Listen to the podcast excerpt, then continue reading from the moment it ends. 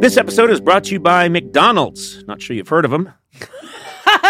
Up-and-coming little restaurant, but they're making it. They're the little engine that could. You know, the moment of bliss when you spot your fries being scooped into the carton and suddenly time slows down. I have that all the time. I love their fries. Oh, yeah. Yes. McDonald's fries hit different when they're free. That's another thing I'll tell you. And when they belong to your friends. There's no better feeling than thinking you're out of fries and then you discover extra fries at the bottom of your bag, or else my son still hasn't finished his fries, and I'm done with mine, and... he used to be weaker than me, so I could just take them. Yeah. Now I can't because he's stronger than me. Oh, yeah. There's no wrong way to eat McDonald's fries, but we all think our way is the best way. And I like stealing them from someone else. That's my favorite way. Get your favorite McDonald's fries today. McDonald's! Check them out sometime. They're everywhere.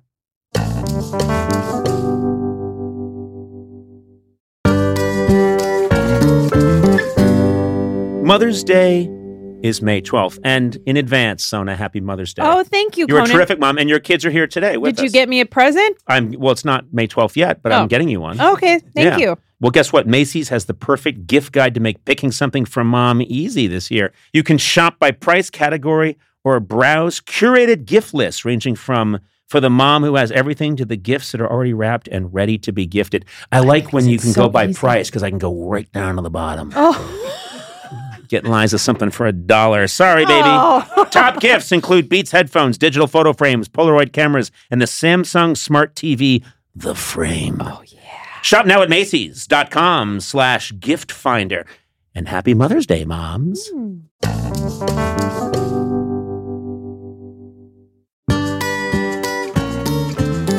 Hi, my name is James Burrows, and I feel sanguine about being Conan O'Brien's friend. No one's ever used sanguine. No, I think that's the first. We've had people be cautiously optimistic. President Obama was cautiously optimistic. And it turned out to be true. He's never spoken to me since. Fall is here, hear the yell, back to school, ring the bell, brand new shoes, walking blues, climb the fence, books and pens, I can tell that we are gonna be friends. Yes, I can tell that we are gonna be friends. Hey everybody, welcome to Conan O'Brien Needs a Friend, joined by my good companions, my chums, my chos. Chos? Yeah, chos. Like muchachos? Chum bros. Yeah. Oh, chos. Chos. Yeah. That's cool. Brums and chos. Yeah. Sonam Movsesian, Matt Garley. Yeah. Hi, gang. What's up, Joe? Hey. You know, it's so funny because we always chat for a while, you know, take these weird mind journeys together, and then eventually I announce who the guest is. Right. But I was just looking at it right now and thinking, what if like 3 years from now, we're starting to phone it in? Because we're not. We're still giving it our all. It's a passion project. You guys still are? Oh, we are. Okay. Yeah. Well, you were phoning it in 6 years before we started the podcast. Many times, often on an actual phone. Yeah. Okay, yeah. But what if, you know, it's like, hey, this Conan O'Brien needs a friend. James Burrows is on the show. Let's go. There was no talk beforehand. Let's see how we could do the fastest one possible where we say hi and say the name. How about this? Here we go. Conan O'Brien needs a friend. Sona. Hi. Matt. Hi. James Burrows.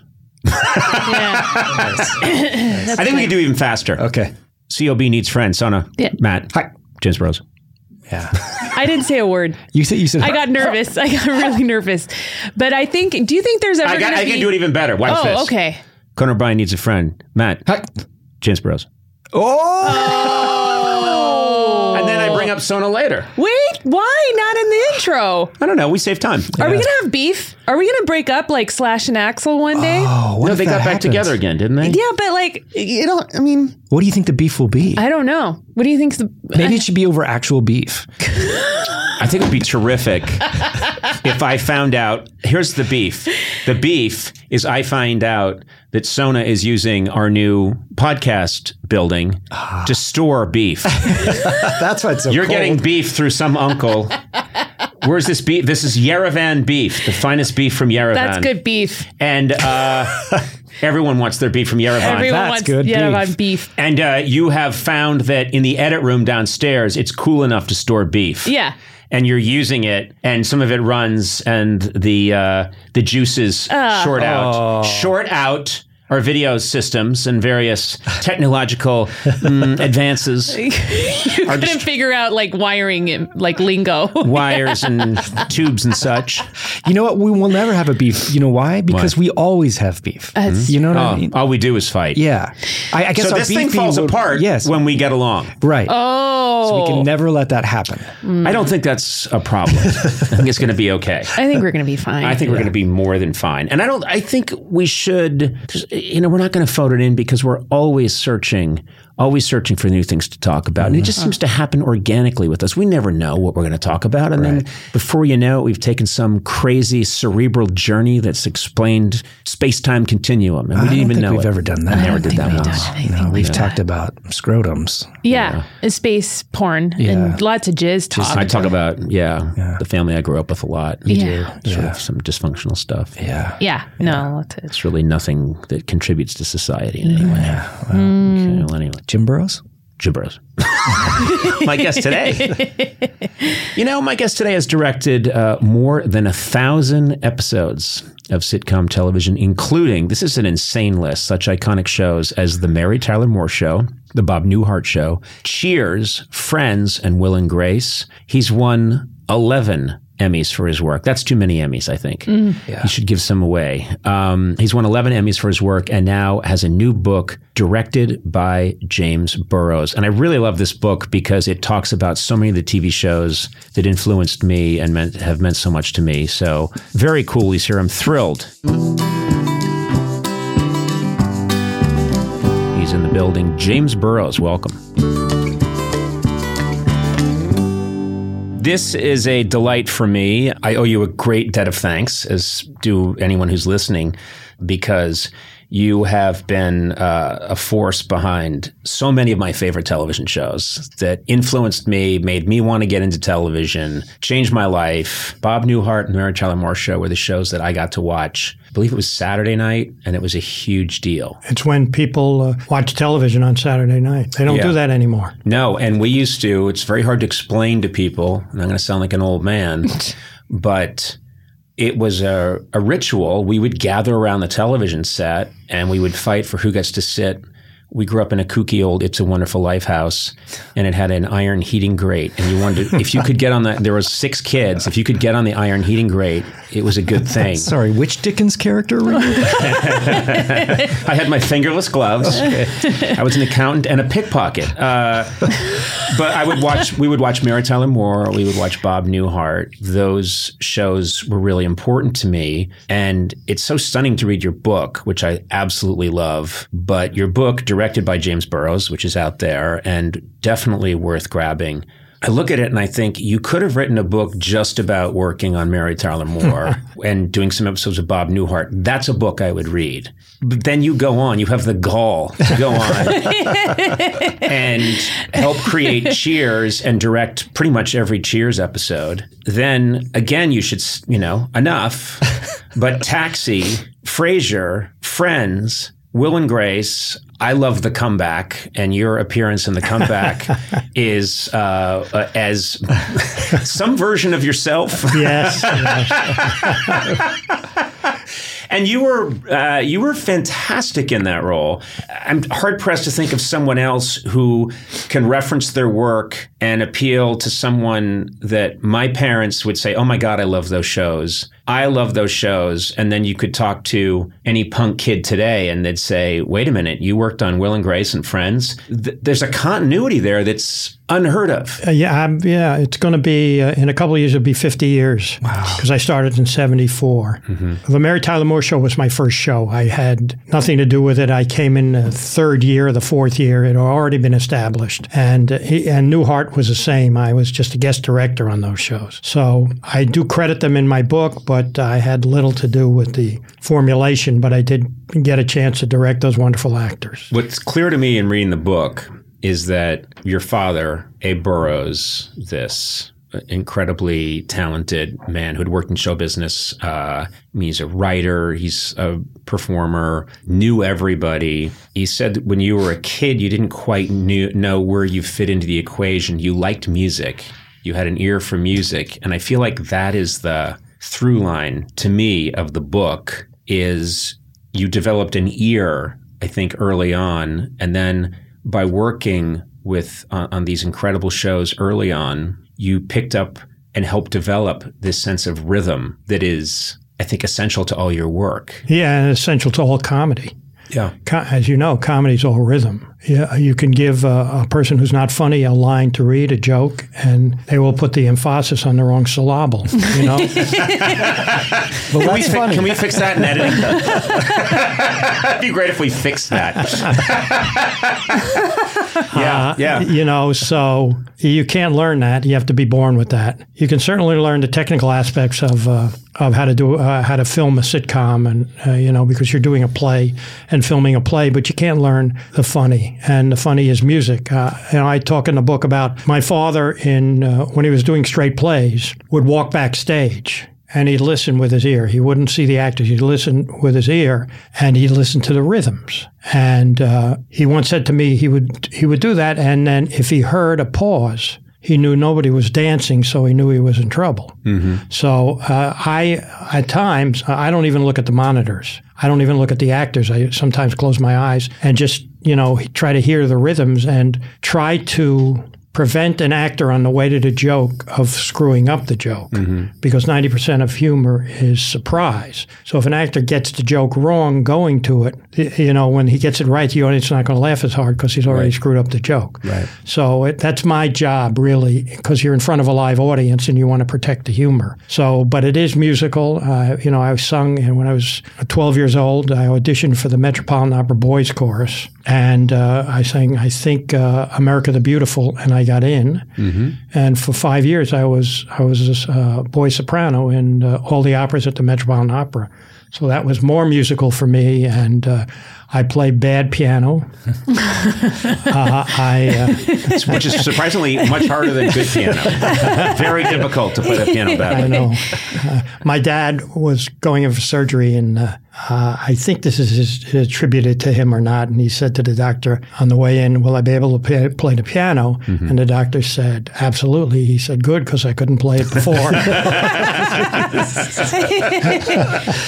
It's funny, though, because I am reading your book, you know, Mary Tyler Moore, Bob Newhart, these are, in a way, your apprenticeship shows, and I'm hard-pressed to think of better rhythmic shows at that time. If you think about Bob Newhart's rhythm, and I've had the great honor of getting to know him and be friends with him, you know, in my career, and anytime the phone rings and it's Bob, I am transported. I mean, I just feel, you've probably had this a million times over, but I just think, I don't care what happens to me now. I made it that the phone rang and it's Bob Newhart on the other end of the line. He is still as sharp and funny as ever. And that rhythm that he established on his early records, Button Down Mind, I know those were influential to you. Yeah. It's just as good today as it was in 1962, you know, just as funny. Yeah, my dad sent me Bob's record, and he also sent me The 2,000-Year-Old Man, mm-hmm.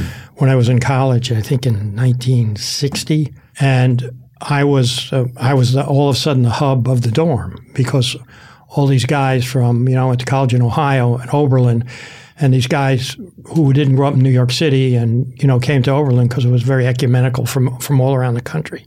And they would just sit there and roar, especially at 2,000-Year-Old Man. Because so the fact that I got to work with Newhart was just because I was such a fan of his. Just, you know, the I don't know if it's in the book, but the great line, one of the producers said to him, I think in the pilot, said to him, can you not stammer so much? Yeah, and he said, that stammer built a house in Beverly Hills. He also loves to tell the story of, on one of his early records, the audio engineer, and listen up here, Eduardo, but the audio engineer heard these long pauses in little stammers and took them out. Oh, God. And Bob Newhart went back and went, same idea. You're screwing with the formula here. You leave those in. I mean, he was amazing. And, you know, also he did warm up. In a multi-camera sitcom, there's an audience, and the audience has to be warmed up before the, I'm sure when you were doing your show, you had a guy warm up the audience. Yeah. And Newhart would do that. Newhart would come out and tell the parrot joke, the same parrot joke, mm-hmm. and the audience would you know, just go crazy. Yeah. And he was, it was amazing. He's such a sweet man and still with us and still with it. Yes. Yeah. And still as funny as ever. So your career moves along, and the, what's clear to me reading the book is that probably, I mean, this, your first massive success in a long string of massive successes, but the one I think that still feels most near and dear to your heart is Cheers. Yes. Because you helped formulate that show with Glenn and Les Charles. You helped make that show, and you're there, and you're putting the whole thing together. And this is, you read your account of it, and it sounds like just the perfect experience all the way through.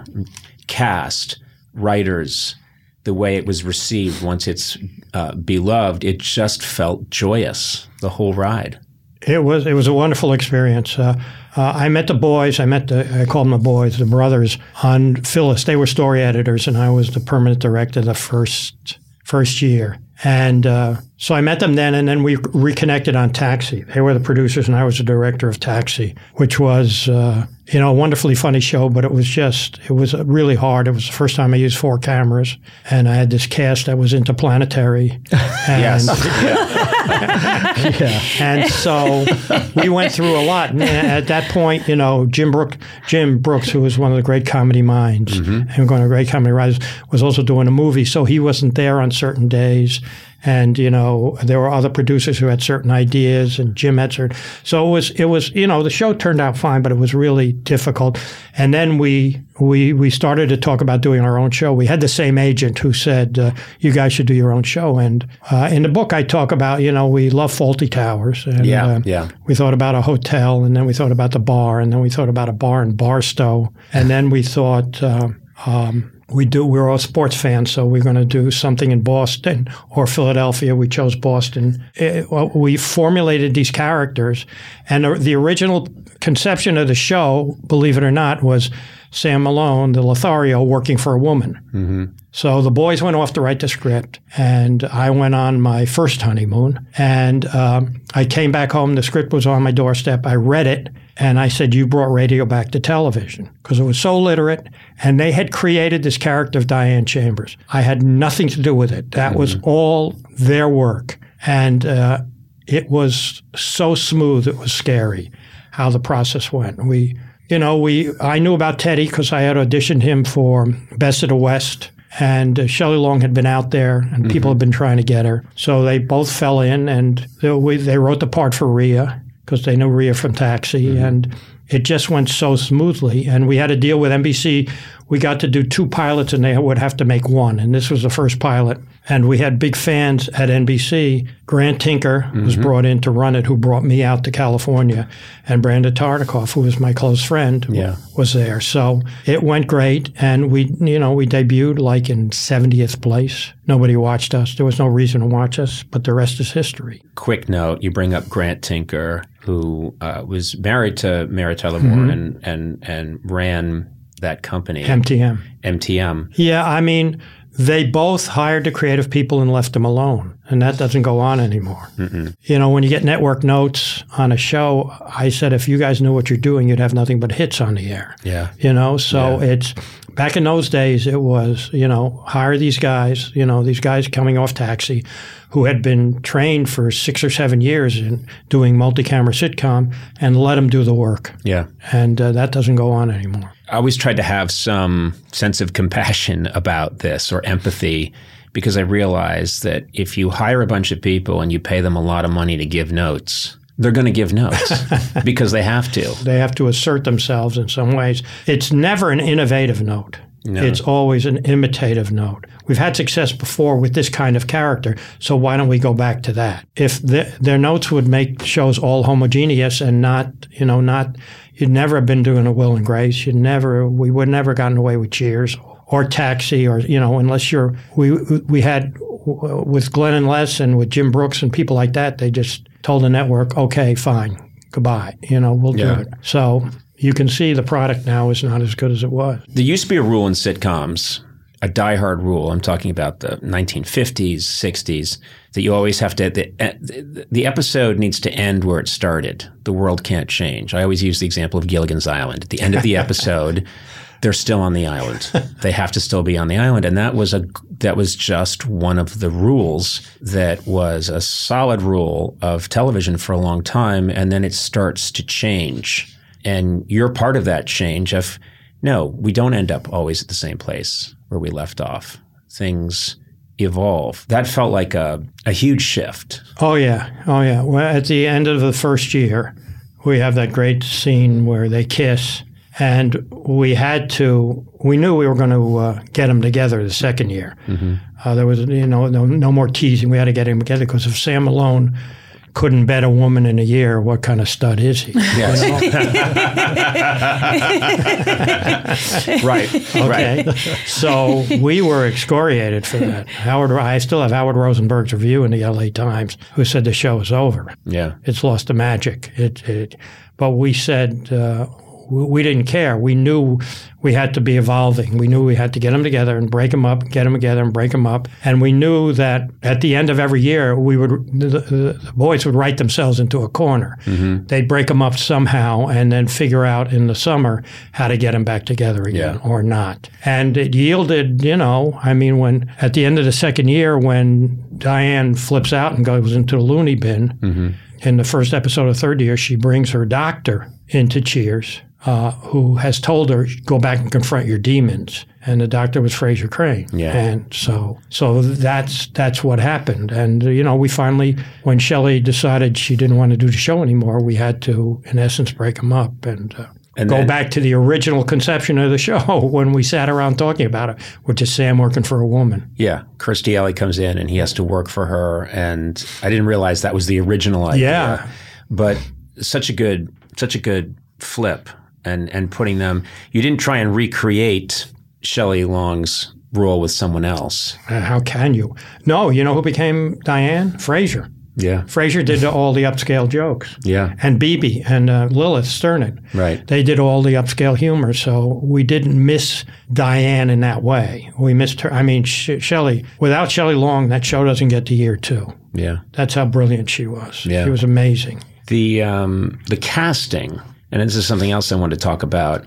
People don't often realize how difficult casting is. You have to catch lightning in a bottle. And first of all, finding Kelsey Grammer to play Frasier Crane.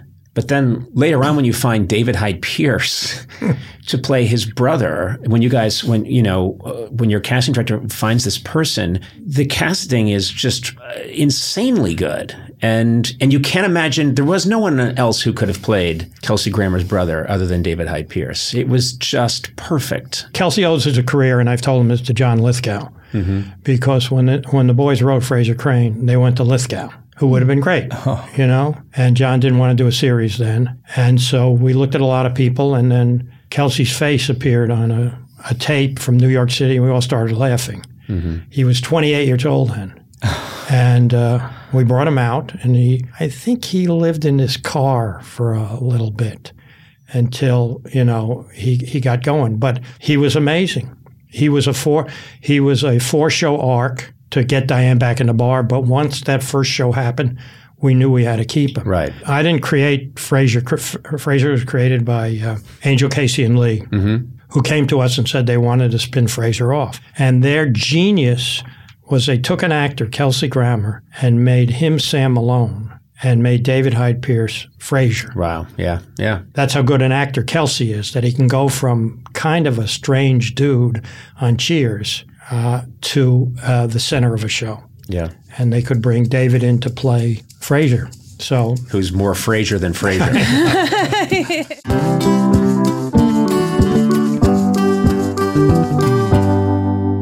So now, where else can you go surfing and skiing the same day, huh? I don't know. Or check out a world-class art museum and then camp at a dark sky sanctuary that night, huh? Yeah. Yeah, where else can you hike through redwoods and then get a luxury spa treatment? Where? Well, you live there. California.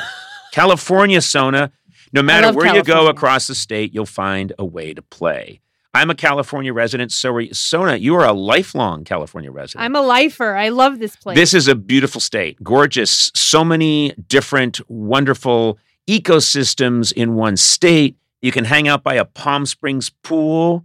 You know, you can go whale watching. You can go hiking in Yosemite. And then talk about the great cities in California. You get all this amazing food, sushi, whatever you want. They got it in California. Hey, if you can't find it in California, man, you got a problem. Yeah. I shouldn't have done that. I made that up on my own. Anyway, I love California. Discover why California is the ultimate playground. Head to visitcalifornia.com to start planning your trip today.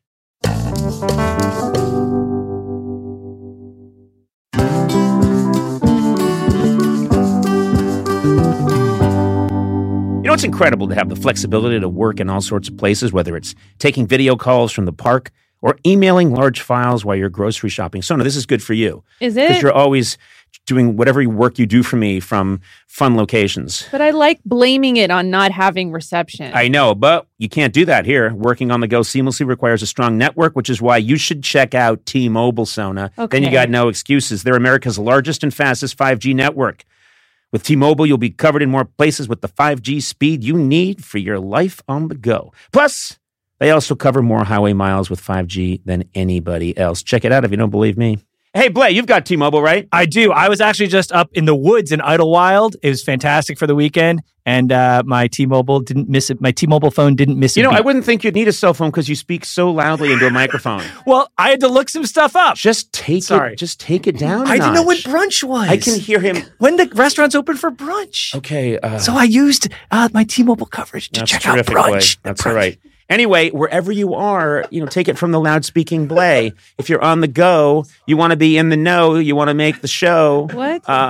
T-Mobile. Okay. That's the one for you. That was I should weird. Have rhymed it with go. Anyway, find out more at T-Mobile.com/network today. Coverage not available in some areas. Fastest based on median overall combined 5G speeds, according to analysis by Ookla of Speed Test Intelligence Data Q3 2023. See 5G device coverage and access details at T-Mobile.com.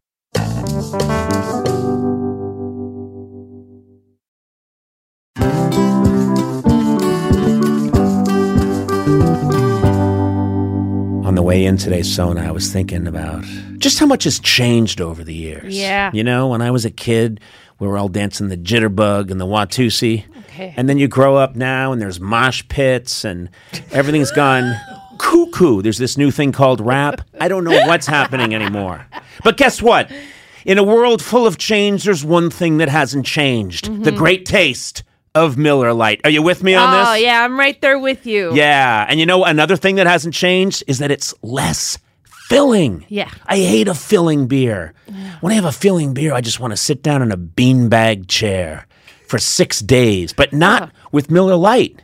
So what's the best thing about the original light beer? Mm-hmm. Back in 1975, the big debate in America was what's more important, that it's less filling, Miller Lite, or it tastes great. Yeah. The cool thing is when we all realized it's both. Okay. It's less filling and it tastes great. All right. Everybody wins. Everybody wins. Miller Lite keeps it simple. Undebatable quality, great taste, only 96 calories. You don't have to choose what's best. Miller Lite has great taste and it's less filling. Tastes like Miller time. To get Miller Lite delivered right to your door, visit MillerLite.com/Conan. Or you can find it pretty much anywhere that sells beer. Yeah. Celebrate responsibly. Miller Brewing Company, Milwaukee, Wisconsin. 96 calories per 12 ounces. Fewer calories and carbs than premium regular beer.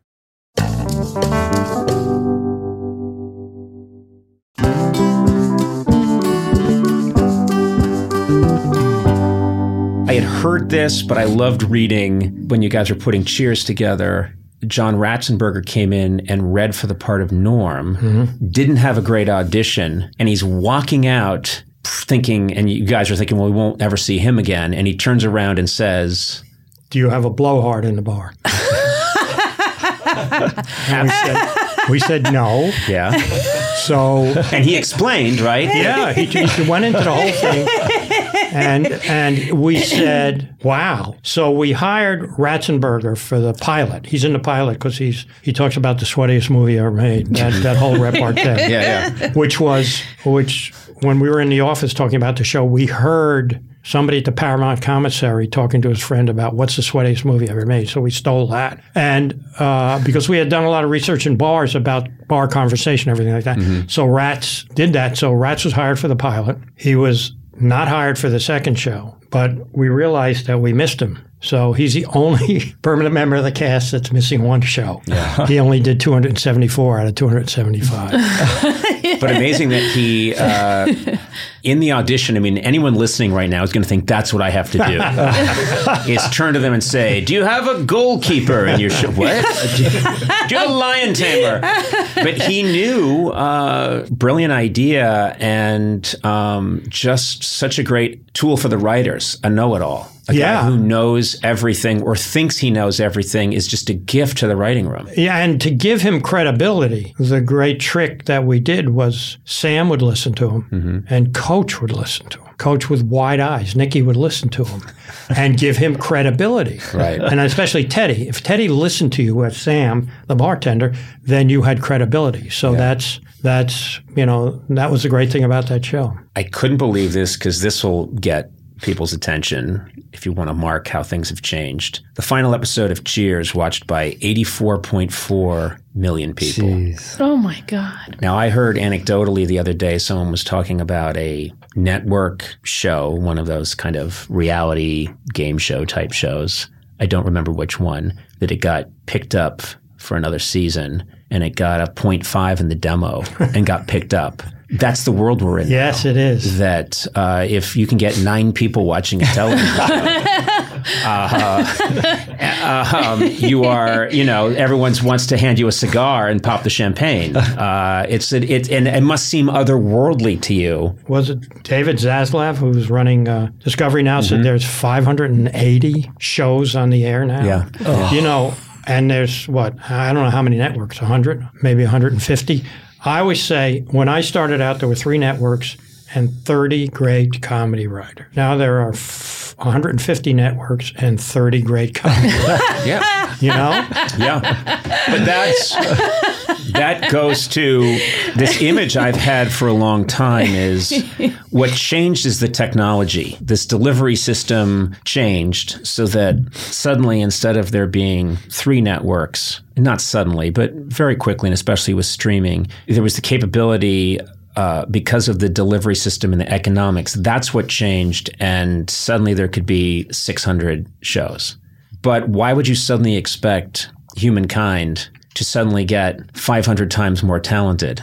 It's not, and I always think of it as people wondering, I don't understand, technology just enabled us to widen the bathtub by 50 feet. What happened to the water level? This is what it is. Now, I think there's so much, there's a lot of really brilliant stuff out there, but it's still hard to find because the volume is insane. The volume of just noise. And, you know, there's just, I'm always cast adrift. If I don't know specifically what show I'm looking for, you can't scroll. I used to just scroll through television back in the day. Right. And you could find something that caught you. There's no way you would scroll now. It's like saying, I'm just going to wander the Mojave Desert and see what happens. Because the shows that are hits, you know, like Ozark and, you know, it has 5 million bites on Netflix, or it's just, those are rare and probably, if you cull it all down, it's probably the same as when there were 3 networks. Yeah. You know, all the good shows, because that's where all the shows went. All the good shows went on those 3 networks. So it's just now so diverse that you can find a specific show for your idiosyncrasy and watch it. And maybe 4 other people are watching it. When I first got started back in 1985, there was always this kind of sense out there that the place people really wanted to get to was movies, because that was somehow more prestigious.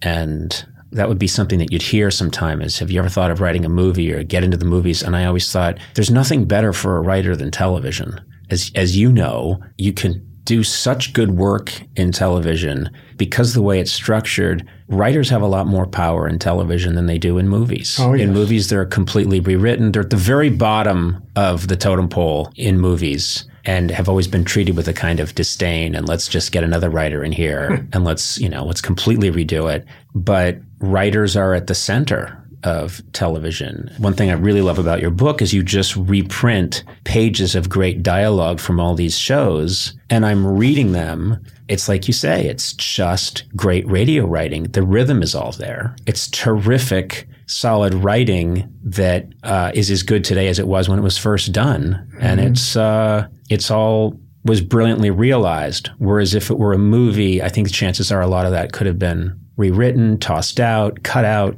The dialogue in the book is from the shows, from some of the shows I've done, but that's tried and true because those sequences got huge laughs. Mm-hmm. And when we're doing a show, if you write a joke and it doesn't get a laugh, you go back and rewrite the joke. Mm-hmm. You don't rely on the writers. You rely on 200 and 300 people behind you. Mm-hmm. In movies, you're relying on the director and the writer, and it may not appeal to an audience, but that dialogue in there got huge, huge laughs, mm-hmm. especially Will and Grace, which is just probably the funniest show I ever did. Really? You think Will and Grace, I love that show, but thinking of all of them, you think that was it the writing or the writing plus the cast? It's the cast. It's outrageous. It's the first really, other than Third Rock from the Sun, which I did the pilot of, mm-hmm. it's the most outrageous show I ever did. I like to say it's a fairy tale, figuratively and literally. It's a show with four girls. Yeah. And it's just the jokes are so hard and so strong, especially Karen's jokes. And Jack's jokes, and it's, you know, Cheers is my favorite and will always be my favorite because I'm part of birthing that show. But Will and Grace, laughs per page is the funniest show because Cheers we were about 4 minutes longer than Will and Grace. We were about 26 minutes. Will and Grace was 21 and a half minutes. So you could go a couple of pages without a joke on Cheers, which we did. A lot of Sam and Diane scenes are very riveting mm-hmm. and, you know, tension-filled, but there's always, you know, after a page or two pages, there's a joke that undercuts it all and makes it, you know, it relieves you from the dramatic moment. But on Will and Grace, you couldn't do that. You didn't have enough time, so it's...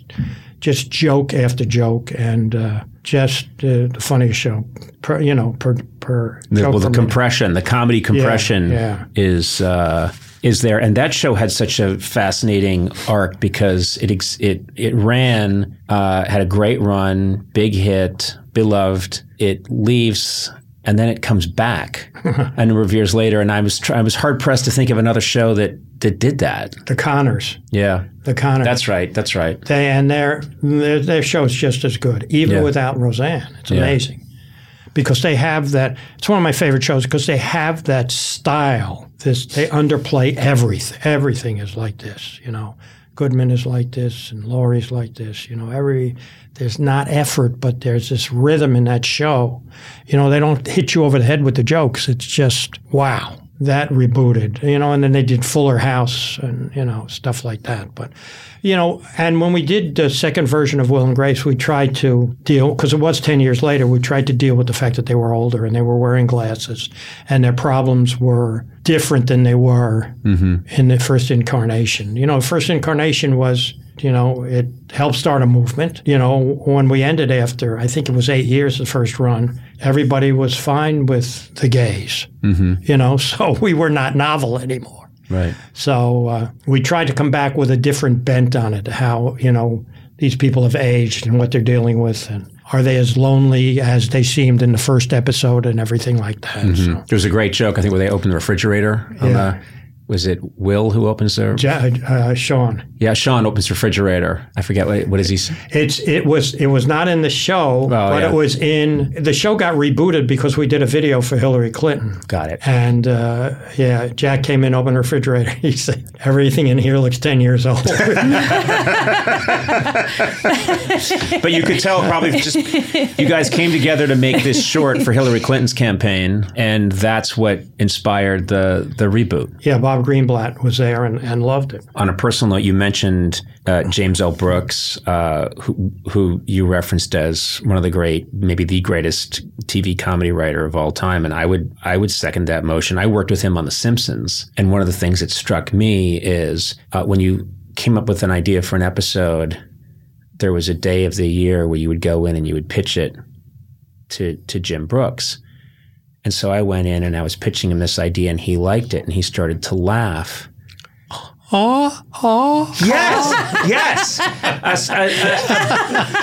Some kind of a seabird. And I heard the laugh.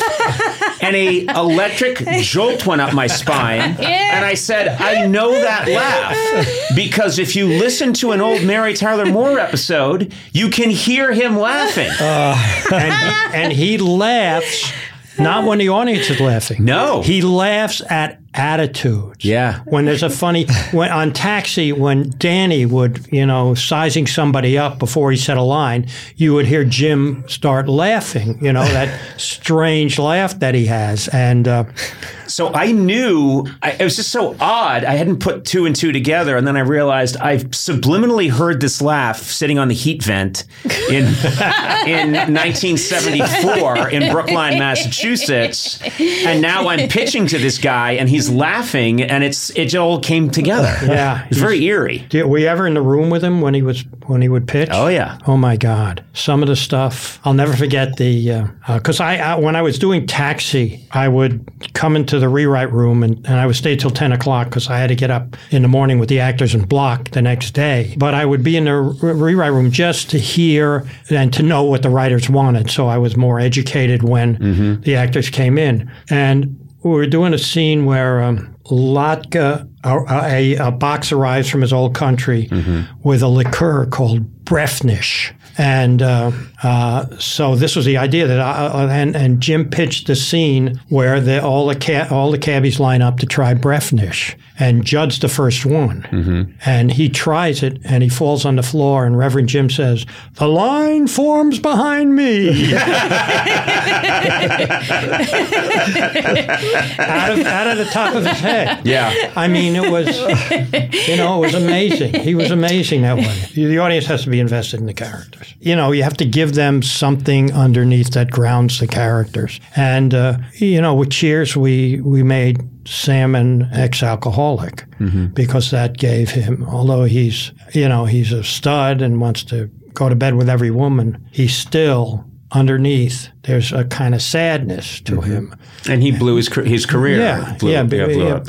So that's important. That's what grounds him. That's why where audiences identify with them. You know, with every character, Louis De Palma, you identify with him by his lot in life, by how he looks. You know he's angry, but you attribute it to, well, the hand he was dealt. The same with Carla. You know, with Diane, even with Diane, you still, you know, she wanted to be a professor, but she was never going to be a professor. She was going to be a waitress. And so that's what, you know, because real people identify with that. You know, it's interesting because in the book you point out, and I hadn't thought about this either, which is that and I thought it was fascinating that in your guys' opinion, all of these characters have these flaws, have these inner conflicts. They're constantly being broken. They're constantly being put back together again. Except for one, Norm. And you say Norm is just the one truly centered, happy character who kind of anchors the whole thing. And I thought, oh yeah, I see that now. That I hadn't thought of it quite that way. Yeah, he's happy just sitting on a bar stool, you know, saying one more for the road and never leaving. In fact, the only time we addressed designated driving was in the pilot episode when Coach drives Norm home because he's been there too long. But we never did again. Norm is a character that everybody knows. Yeah, I had a Norm at the Allstate bar in New York City. There was a guy who sat at the end of the bar and just literally said, "One more and I'm out of here." And, you know, at the end of the evening, he was still there. And everybody knows Norm. There's great, some of the dialogue that you reprint in here is, I said so great, but just I was reading through all these Norm lines and they are so, so fantastic. And there's one where I think Sam's closing up and Norm just says, "Wow, 17 and a half hours just flew by." But there's so many great pages of Norm lines in here that are fantastic. It saves me writing. So, hey, I noticed that. Yeah, but the Writers Guild wants to talk to you, by the way. The evolution of the Normism.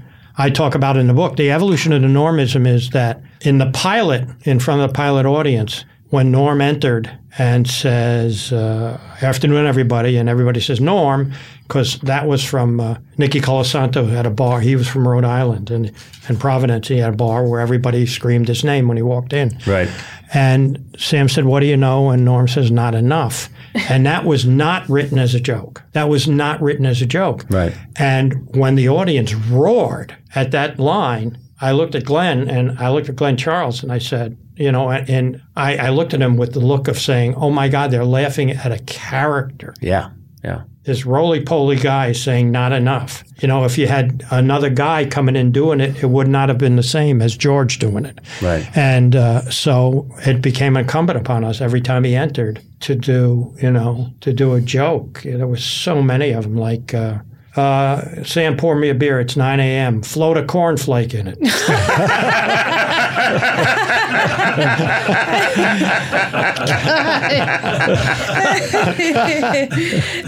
Oh, there was this scene that I always remembered, and I was so glad you reprinted it in here, where a little boy comes into the bar. That's in the pilot. It's in the pilot. That's a teaser. And God, the boy comes in. "How about a beer, Chief?" And Sam says, "How about an ID?" And the kid says, "An ID? That's very flattering. Where till I tell the missus?"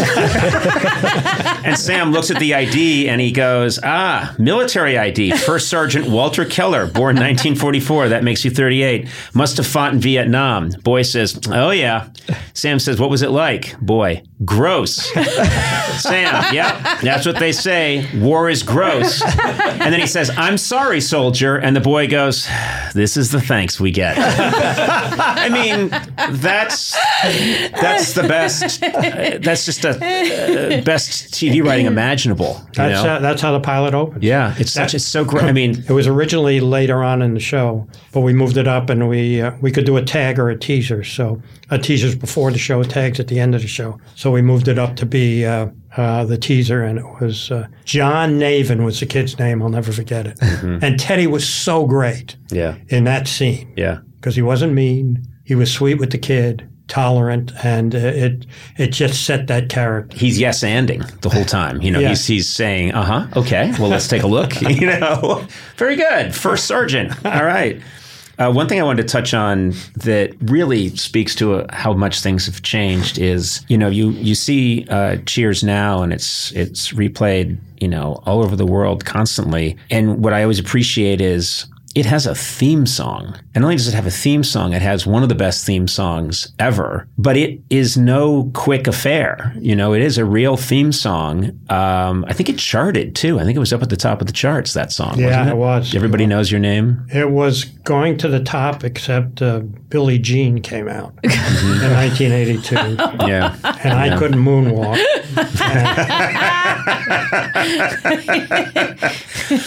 But I was thinking about it. So much of my childhood affection revolves around these theme songs. You know, the Get Smart theme song, Hawaii Five-O, F Troop. You know, that's what an amazing, but just that would tell a story, and an amazing music in these orchestras, Wild Wild West, just incredible theme songs. And you think about today, they're gone because you can't spend the time. No. A show has to start immediately. You can barely show the title of the show, and that's about it. Yeah, because if you have a theme song, it takes away from content, and you can't do it anymore. Again, Cheers we had 26 minutes to tell a tale. Now you only have 21 and a half minutes, so there's no time for a theme song. You know, the theme song is that tells the whole story of that show. It was written by Gary Portnoy and Judy Hart Angelo. Judy is the wife, or is the widow of John Angelo, who's my close friend, who was an investment banker, and called me and said his wife is done raising kids. She wants to go back to music writing. Can she send you a song for your show? And so that was a song they sent. And you guys knew right away when you heard that song. Oh my God! Yeah. Oh my God! And the if you Google it, the lyrics that were originally written are really funny lyrics. Mm-hmm. But we couldn't do. You can't do funny lyrics every week. Right. So that we made it more generic. But it's a wonderful song that encapsulates that show perfectly. So people for years now have been saying, well, the sitcom is dead. I know that they've said that repeatedly, off and on, for 40 years. You're not buying it. Me? Yeah, you don't buy that it's over for the traditional sitcom. Well, I've dressed in a dark suit about 4 times for the death of sitcom. No. And every time I've gotten to the funeral, they've closed the casket. Right. So I'm a little concerned now. This is the first time, and I don't know why studios aren't doing it anymore, or networks aren't doing it anymore, or even streamers are not doing it anymore. It's economical. Mm-hmm. It's funny. The audiences love it. They watch all these shows in reruns. So I don't know. I have no reason why it is declining so much. Yeah. I've listened to people try to explain it, and I can't explain it. But selfishly, I was there for a golden age of television when it was king. So I'm sad now that it's there are very few. There's like The Neighborhood, Cedric the Entertainer Show, and Chuck Lorre has... Bob Hart's Abishella, but I don't know any other sitcom. I had this thought a couple of years ago, maybe more than a couple of years ago, but it was around the time that people were wondering, well, what's going on with the multi-camera sitcom in front of a live audience? And I started to wonder if there's a generation, I'm thinking about my kids, that have come of age watching single camera. And maybe this comes from reality television, that it's inculcated in them that that's the real world. Maybe, but Friends is still the most popular show. Yeah. It's, and that's in front of a live audience. So I'm not sure why. Yeah. I'm not sure. You need one great sitcom, but I haven't seen it come down the pike yet. It's interesting. I know that you very much regretted that you didn't get to direct. You wanted to be the guy that directed most of the Friends episodes, but you weren't able to commit to that early on in the show. You did the pilot. And you did a number of those shows. I did 15 of them. You did 15 of them. Did you know right away when they got that group together that? On all the sitcoms I do, on all the pilots I do, I have a test audience 3 days before we shoot the show. I have a single camera, and that helps me if there's a set that the whole audience can't see. The camera will go down there and just shoot a master so the audience can see it.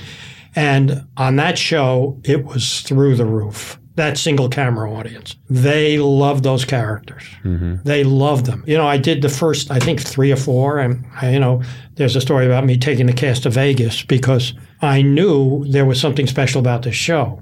So, that happened on Will and Grace. That happened on Cheers. The only show that happened on that wasn't a success was a show called The Class, which was written by David Crane and Jeffrey Klarick. Mm-hmm. David Crane was one of the writers on Friends, one of the geniuses on Friends. And that had a great audience, but it never made it. But you can sense in doing the shows whether the audience reacts to it. And I knew then and there how good that show was.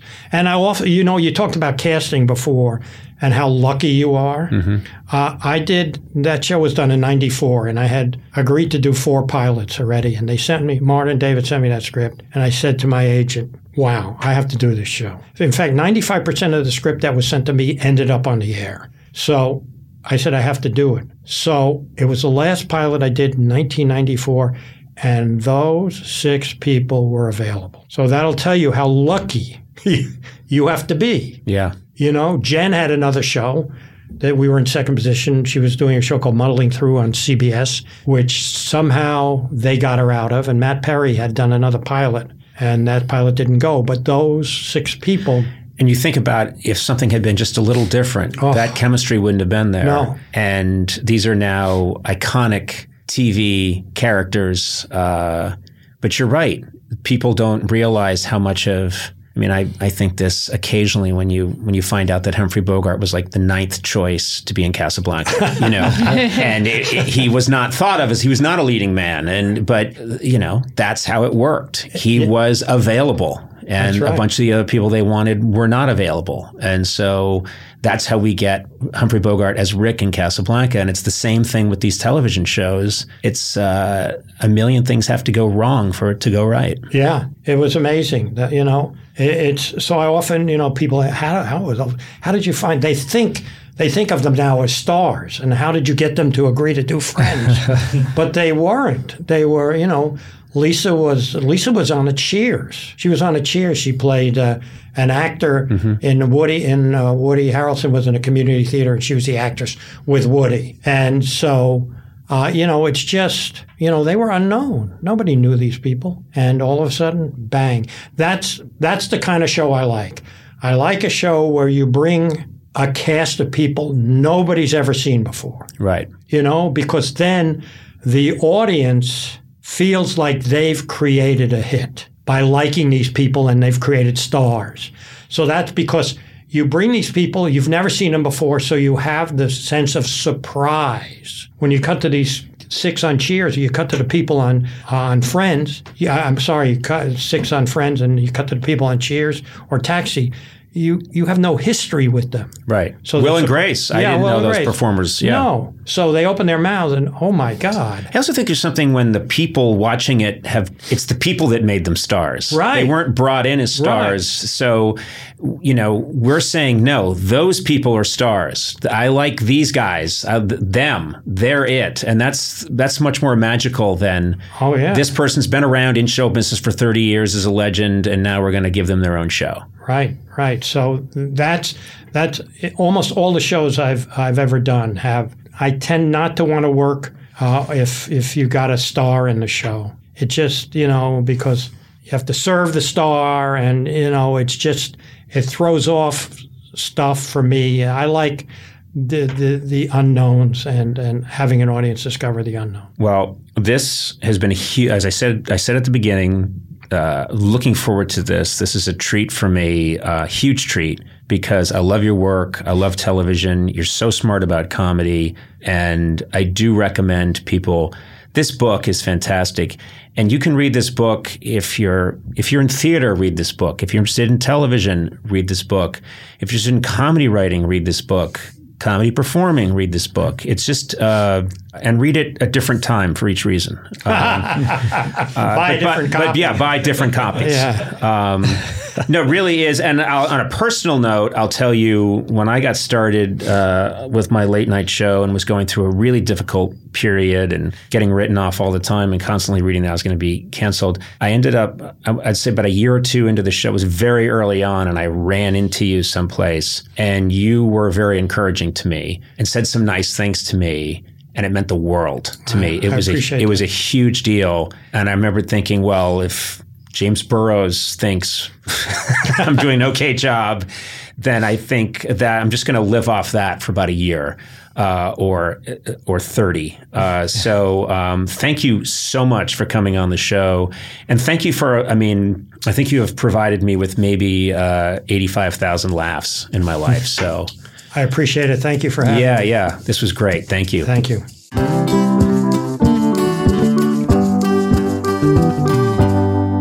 Come on. If most people are being honest, no one really knows what you do for work, right? Yeah, it's true. Yeah, especially if you're in a, what I like to call B2B. Oh, you know? What is that? I'll explain. Okay. That's a business doing business with other businesses. Okay. You know what I'm saying? Yeah. I call it B2B. It's a little thing. It's also, it's a boy band I'm working on. Anyway, fortunately, LinkedIn has a network of professionals who get what you do, and you can reach the right people who matter most to your company because they're LinkedIn. Yeah. That's what they do. Yeah. LinkedIn has over, this is the fun part to say, 1 billion members. Are you serious? Yeah. That's more people than are on Earth, because there are people on the moon using it and Saturn. That's over 1 billion members on its platform, including 70 million decision makers. God, I'd like to meet a decision maker.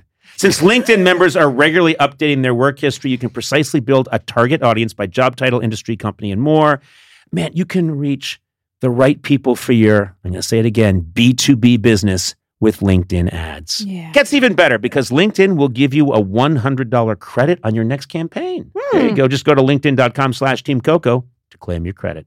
That's linkedin.com/teamcoco.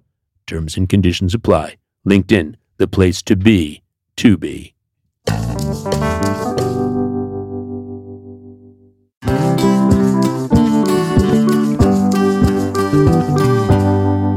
This show is sponsored by BetterHelp. We all sometimes have issues or things we need to talk about, get off our chest. I have that all the time, don't you, Sona? I do. Yeah, and we need people to talk to.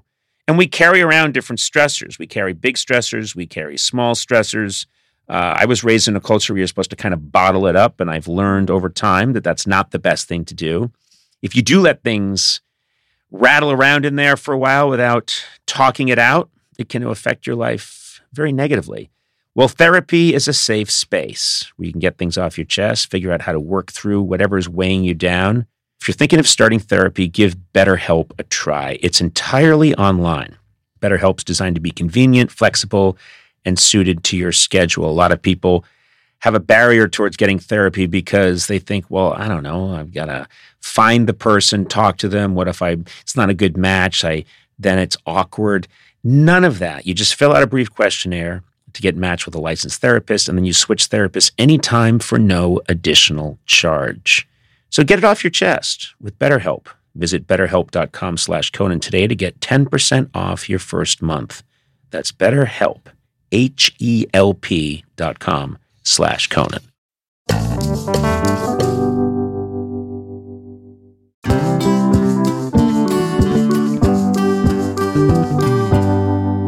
I'm coming in hot and loaded for bear today. Yeah. Oh, okay. Which is, I have something I want to talk about. I'm trying to reveal my true personality on this podcast. And I think it's come out over the time. I occasionally make jokes and people probably think, well, that's not real. Conan's exaggerating that for comedic effect, or he's being self-deprecating. But I think over the years, whether on TV or here on the podcast, I've talked about how I have no body awareness. Mm. You know, I'm not in touch with my body. Very New England, Catholic, Irish. You've noticed that over the years, right? What do you mean you're not in touch? Like you don't know how big you are? What? Or you're just not in touch with it. Like you don't touch yourself. Okay, well, this got derailed instantly. I'm sorry. I was trying to figure out what you meant, that you're not in touch with your body. Not clear either. Yeah. Okay. I make jokes over the years about how I'm not someone that's nude a lot. Do you know what I mean? I'm not one of those people. It. Okay. I don't have a lot of body consciousness. Right. I see. Was that not clear? No, I get it. Okay. You've made it clear. But I touch myself constantly. Okay. But, God. I'm blindfolded. So I'm constantly using my hands to try and find out what's going on down there, but I do it with my eyes closed and blindfolded. But anyway, my point is that I say that, and I think people probably take it with a grain of salt, meaning, oh, he's playing up that role. Sure. I had an experience recently that drove home for me just how out of touch I am with my own body, which is I've been running a lot in the last year. I think I started doing it during COVID. I was running a lot. And then my left foot really started to hurt. Mm. And I went in to get it checked out. And they said, you have, it's very common, plantar fasciitis, your arch, the tissue there is really activated. And and I'm sure that's quite common with runners. This doctor recommended, he said, go see this woman. I won't say her name. I want to respect her privacy, but she's great. This woman is great, and she specializes in feet and working on feet. So I went to see this woman, and she's terrific. She's originally from Scotland. She's got this amazing Scottish accent, and she's really funny and a great storyteller. So she'll be there, and she'll, work on my feet and try and fix my arch on my left foot while she's spinning these great tales, and she's fantastic. But the first day I went, she said, all right, let's take a look. I don't do a Scottish accent, but she's like, that's to your foot. And so Groundskeeper Willie. Yeah, she's sort of she sounds like Shrek or Groundskeeper Willie. And so I take off my shoe and she's like, oh, let's be seeing what you're having here. 100% from Ireland. Yeah. Just never set foot in Scotland. This woman. When I said she's Scotch, she enjoys Scotch, but she's okay. Right. She's Irish. Yeah. No. So anyway, I take off my my shoe. She's looking at my foot and she goes, oh man, look at your foot. And I looked down at my foot and I realized I have never spent any time in my life looking at my own foot. Oh, really? Never, ever. And I'm not exaggerating. So I took off both shoes and I'm looking down at my feet, and she was commenting on how they're not that malleable. They're like me. They're kind of uptight and they need to be stretched. And she said, your toes are all crammed together. There's no space between them. Oh. And I'm seeing it all for the first time. And this is a part of my body. She might as well have been showing me like a quartz crystal that she found in a mountain. Like I was just like, wow, look at that. It's my fucking feet without any socks on them. And I'm looking at them as if it's a new mystery. And then she goes, and I'm not looking at my foot at this point. She goes, oh, and you've got a webbed toes. On two of my toes are attached with webbing. And I said, which foot? Because I knew, but I didn't know which foot. What? And she was like, what? She was like, your left foot. And I looked, and sure enough, like I think it's my third and fourth toes have like a webbing that goes up high. My toes are super long. What? My brother has that. Yeah. And she goes, oh, and she says like, that's a, you know, what they used to think that was a sign of royalty or something. Some bullshit someone made up who was stuck with a webbed toe. I should mention my brother is Aquaman. Your brother, Aquaman has. So anyway, I didn't immediately know. I was like looking up at the ceiling when she said, you've got a webbed toe. And I know that kind of, but I couldn't tell you which foot. Wow. Oh. Now you'd think, am I wrong? That feels... That's weird. Very screwed up to me. That is really weird. What about when you're clipping your toenails? You're not ever like... Who clips their toenails? Oh, jeez. That's the second thing she said. Was she was like, Christ! I can't do it, Captain. Yes! It's like Freddy Krueger down here. You look like Freddy Krueger down here. Because I've let them grow like Howard Hughes. They've been growing since 1963. Oh, who let Wolverine down here? Oh, you got your Wolverine down here. You're fucking... Wow. No, I do, but I don't really, I'm not, what I'm saying is... Wow. Why? I'm just not in touch with my own... body. And I realized that my least favorite question is if I go to a doctor or I'm seeing anyone about a sore back or anything, and they tell you, okay, how does this feel? Now, how does this feel?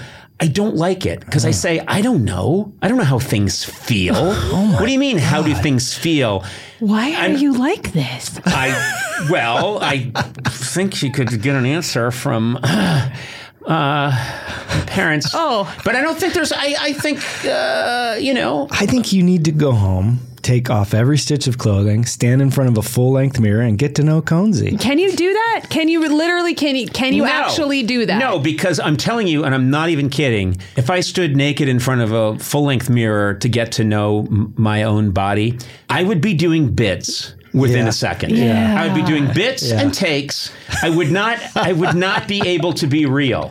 I'm telling you, and this is me being completely honest, but who doesn't know at my age exactly which two toes are webbed? That's crazy. That is a little strange. That's weird. Like, if you had a birthmark on your back, would you be able to know at least that? Like, would I be able to see it or whatever? I mean, like, you know, would you have known that? Or would a lover have to tell me? Oh. You know you have a 666 on your scalp, right? Oh, Jesus. I'm quite aware of that. Okay. Because he comes by every now and then and says, remember the contract.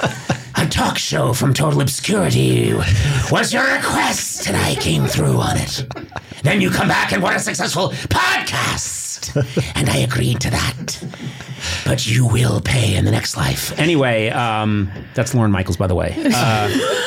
I'm blown away that you don't know your own feet. I didn't know my own feet, and now she said in this person who works on feet, this Scottish woman who's fantastic. She said a lot of people don't know their feet because she said no one cares about their feet until their feet hurt. Oh. And resignation? Oh. I thought you were resigning, and it just said rap ? But they would still know which toes are webbed. You don't have to spend a lot of time I know, but this is one of those things is that I don't think I have any awareness about my body, and I don't like it when people want me to describe where's the pain or how does the pain feel, because I think I don't know. I don't know what feels better, this or that. They're just trying to help you. Yeah. I know, but it's my least... I've told my wife that. I said, my least favorite question is, how does this feel? I'm like, I don't know how things feel. Let's just get through this and get to the grave. There's so much to unpack. Do you, when you're sleeping, don't you ever kind of wiggle your toes and then you know that two are moving with each other on one foot? And no, no. First of all, you can't feel. There's nothing... The webbed toes don't feel any different. feel one pulling the other. No, they don't articulate. My toes don't really even articulate. What? You just have no jointed toes? No, they should articulate. I have all the equipment down there. Trust me, I've got all the equipment. Okay, so he's doing it again. No. That's not a sexual thing. I just mean I was talking in a sexual way about my toes. Okay. But what I'm saying is that I don't know. I couldn't grasp something with my toes. Do you know what I mean? Can you do that? Could you grasp the thing with your toes? Yeah, but not like an ape, but yeah, I could. No, you're somewhat ape-like. I guess. You're a very intelligent, fussy ape. I can pick up a TV remote control with my feet. I mean, I'm not. You can type with your feet and play the piano with your feet, but you're not like an ape. No. You do beautiful scrimshaw with your feet. You make origami with your feet, but you're not an ape. Well, I'll take that over this guy that doesn't even know he has feet. Yeah. I don't know I have feet. Are you comfortable with your body? Like if you went to a nude beach and everybody was getting naked, you'd be like, let's do this, guys. Of course I'm not. But you were in a bit once with Chelsea Handler where you were not naked, but you had a nude. Yeah, but that's not my preference. That's when you do a bit with Chelsea Handler, it's understood you must be naked. Oh. And I will do anything for comedy, but it's not my preference to be naked. Oh. It's not my natural state, even though it is my natural state. I love it. When we go to the Korean spa, I'm like, let's do this. My mother said I was born in a little three-piece suit. Oh. Yeah. Yeah. No. Well, maybe this is too personal, but what do you sleep in? Oh, I sleep in boxer briefs and t-shirt. Okay. And then long socks. And a Nixon mask. And when I wake up, I go, it's going to be a great day. Conan O'Brien Needs a Friend. With Conan O'Brien, Sonam Movsesian, and Matt Gorley. Produced by me, Matt Gorley. Executive produced by Adam Sachs, Joanna Solitaroff, and Jeff Ross at Team Coco, and Colin Anderson and Cody Fisher at Earwolf. Theme song by The White Stripes. Incidental music by Jimmy Vivino. Take it away, Jimmy. Our supervising producer is Aaron Blair, and our associate talent producer is Jennifer Samples. Engineering by Will Beckton. Additional production support by Mars Melnick. Talent booking by Paula Davis, Gina Batista, and Britt Kahn. You can rate and review this show on Apple Podcasts, and you might find your review read on a future episode. Got a question for Conan? Call the Team Coco hotline at 323-451-2821 and leave a message. It too could be featured on a future episode. And if you haven't already, please subscribe to Conan O'Brien Needs a Friend on Apple Podcasts, Stitcher, or wherever fine podcasts are downloaded.